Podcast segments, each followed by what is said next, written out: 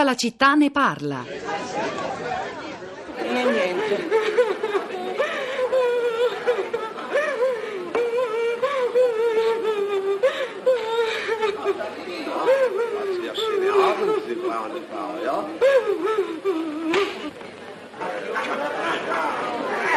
Francesco!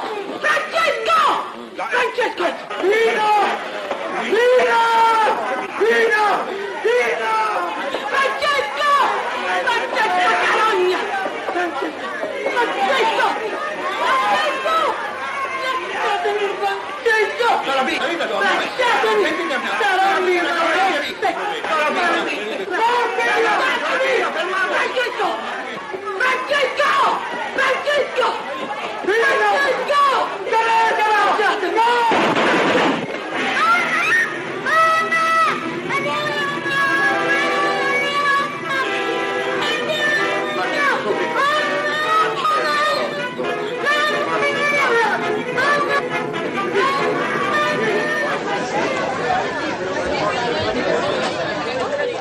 Colpi di mitra forse più famosi nella storia del cinema italiano, Roma città aperta, 1945, Roberto Rossellini, eh, Pina, eh, personaggio ispirato a Teresa Gullaccio, una donna italiana uccisa dai soldati nazisti mentre tentava di parlare al, minito- al marito prigioniero dei tedeschi, uccisa nel film mentre eh, cerca di- davanti agli occhi di Don Pietro, e- e- che è interpretato da Aldo Fabrizi, Don Pietro Pellegrini, e, e del figlio, e, mh, Anna Magnani, la straordinaria interprete di quella scena. Il film, tra l'altro, fu candidato all'Oscar per la miglior sceneggiatura originale e vinse due nastri d'argento, miglior regia e miglior attrice non protagonista, e, e poi il Grand Prix al Festival di Cannes dello stesso anno, 1946. Eh, L'abbiamo visto tante volte, magari tanti italiani, e però emerge anche dai messaggi che sono arrivati e che abbiamo pubblicato sul nostro sito. Andateveli a leggere, forse, davvero i conti, con quell'eredità, con quella fase storica, con il nostro legame col nazista che non fu solo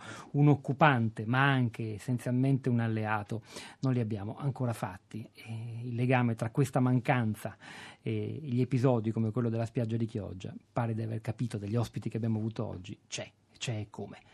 Sara Sanzi, tu hai fatto un viaggio su Facebook non solo tra i commenti degli ascoltatori, ma Sì, Pietro, buongiorno, buongiorno a tutti gli ascoltatori. Abbiamo fatto un viaggio sul web, abbiamo trovato un articolo molto interessante di Luca Scarcella sulla stampa che riproporremo eh, ovviamente sul nostro blog, la città di radio 3.blog.rai.it.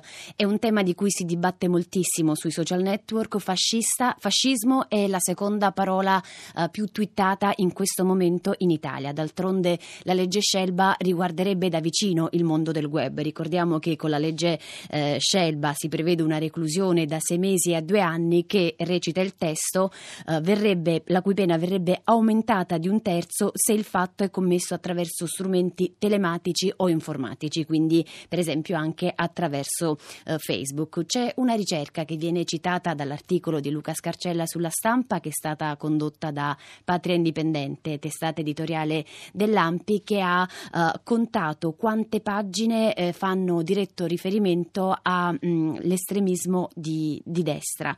In questo momento in Italia, che fanno riferimento all'estremismo di destra, le pagine su Facebook sono 3.750 e il trend è in crescita.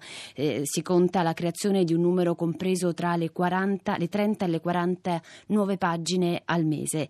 Di queste 3.750 pagine, 485 sono prettamente apologetiche e quindi se la legge Piano passasse verrebbero, verrebbero immediatamente chiuse e verrebbero probabilmente anche puniti i gestori di, di queste pagine. quindi ogni giorno più o meno nasce una pagina Facebook ispirata all'estremismo di destra e al fascismo. Al fascismo, ai suoi ideali e ai suoi simboli, Non sì. abbiamo toccato perché insomma non si poteva parlare di tutto, dell'importanza della rete, della viralità, della condivisione veloce, che un tempo forse era un po' più complicata, di certi messaggi che possono raggiungere facilmente anche gli utenti di social network, chi come i ragazzi soprattutto hanno i social network come unico modo, unica finestra sul mondo e che poco conoscono il passato e magari possono essere anche più facilmente attratti o assorbiti.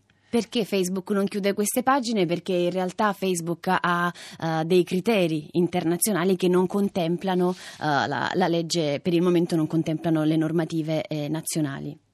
Allora, ci sono, c'è un ascoltatore collegato innanzitutto che è Agostino, buongiorno e benvenuto, che se non sbaglio ci sta ascoltando dalla Germania, da Magonza. Buongiorno Agostino. Sì buongiorno, sì, da Magonza, la patria di Gutenberg, Eh, eh. l'inventore della stampa.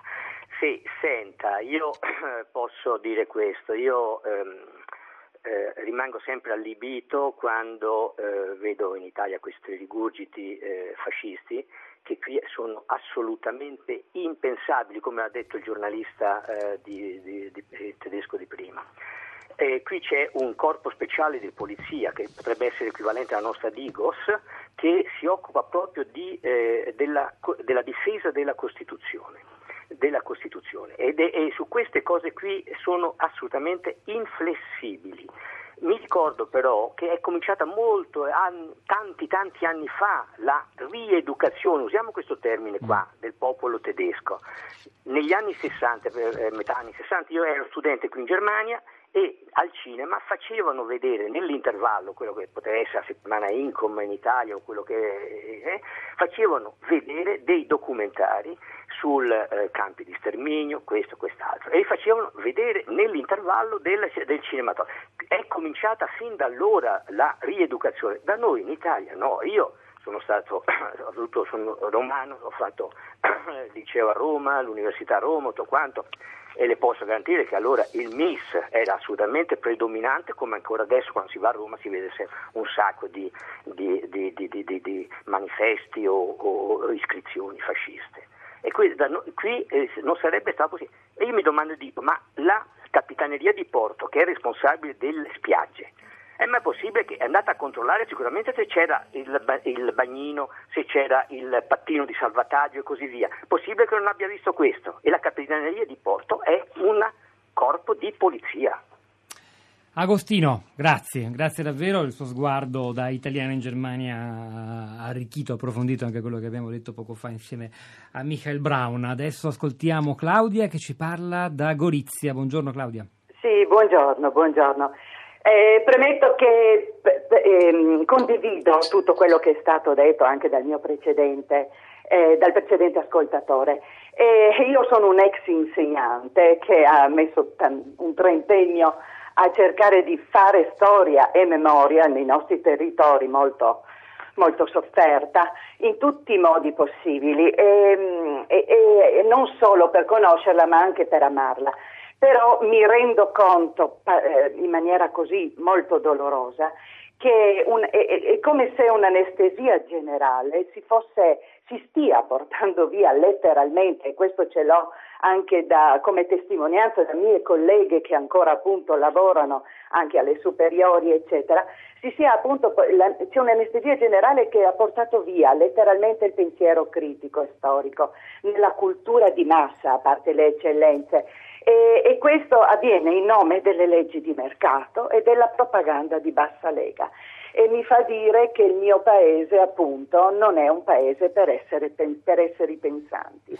E quello che ancora di più mi angoscia è che ci sia, che continui, che perduri una noncuranza colpevole, perché anch'io sono andata a Predapio tanti anni fa e immagino tutto e ho visto con i miei occhi, anche qui a Coloredo di Montalbano c'è un bar che vende e che si fregia di, di- di- di ninnoli di quel tipo. Ecco, io mh, penso che sia radicata appunto nella zona grigia del nostro paese, così come ne parlava Primo Levi, un profondo menefrego che è stato risvegliato purtroppo 30-25 anni fa eh, e i meccanismi sono sempre gli stessi. In questo momento di crisi economica, culturale, sociale, le frustrazioni provocano eh, e, e nel nostro paese trovano un pabulum, trovano un humus eh, ricco. Claudia da Gorizia è stata chiarissima. Paola da Sorrento, buongiorno. Eh, buongiorno, vorrei dire che la signora da Gorizia ha fatto una lezione di storia impeccabile. Aggiungo solamente una nota che non è una questione di 25 anni, è una questione di qualche secoletto, perché nel mio commento eh, io ricordo le, le grida manzoniane, quando non si ha la forza di far applicare le leggi se ne fanno di nuove che aggiungono nuove pene, apparentemente fanno credere che le autorità abbiano voglia di intervenire perché sembra che tutto diventi più difficile, ma in realtà le leggi ci sono già, basterebbe avere un controllo anche più discreto, anche più dimesso, però costante, presente e, e certi fenomeni sarebbero stati contenuti da tanto tempo. È l'Italia di sempre, non, non, non inventiamo nulla, l'Ottocento ce l'ha raccontato Manzoni e noi lo, lo, rivediamo oggi, ma non solo in questa vicenda, in tante, tantissime altre. Paola da Sorrento, da, grazie anche a lei, dal, nord, dal sud torniamo al nord, andiamo a Torino dove c'è Lisa, buongiorno. Sì, buongiorno che ha una sorella, abbiamo letto il suo sms arrivato pochi minuti fa, una sorella di 15 anni che le fa delle domande. Sì, per fortuna c'è un po' di, di, interesse da parte sua a scoprire che cosa è stato, visto che nei telegiornali sente ogni tanto appunto notizie riguardo a, alla nostra storia, ma a scuola a quanto pare nessuno le ha mai dato delle risposte. E lei gliele dà? Io ci provo. Ed è interessata? sì, sì, questo mi, mi, fa felice.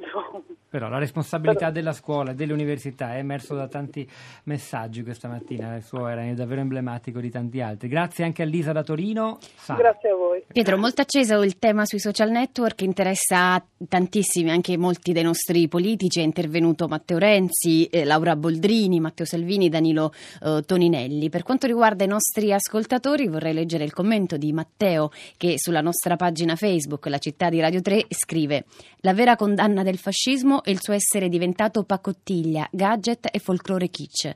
Ridicolo preoccuparsi di un fenomeno che non minaccia nessuno ma espone soltanto al ridicolo chi ne è protagonista, come il bagnino Chiozzotto, che fa solo tanta pena e tanta tenerezza conciato com'è.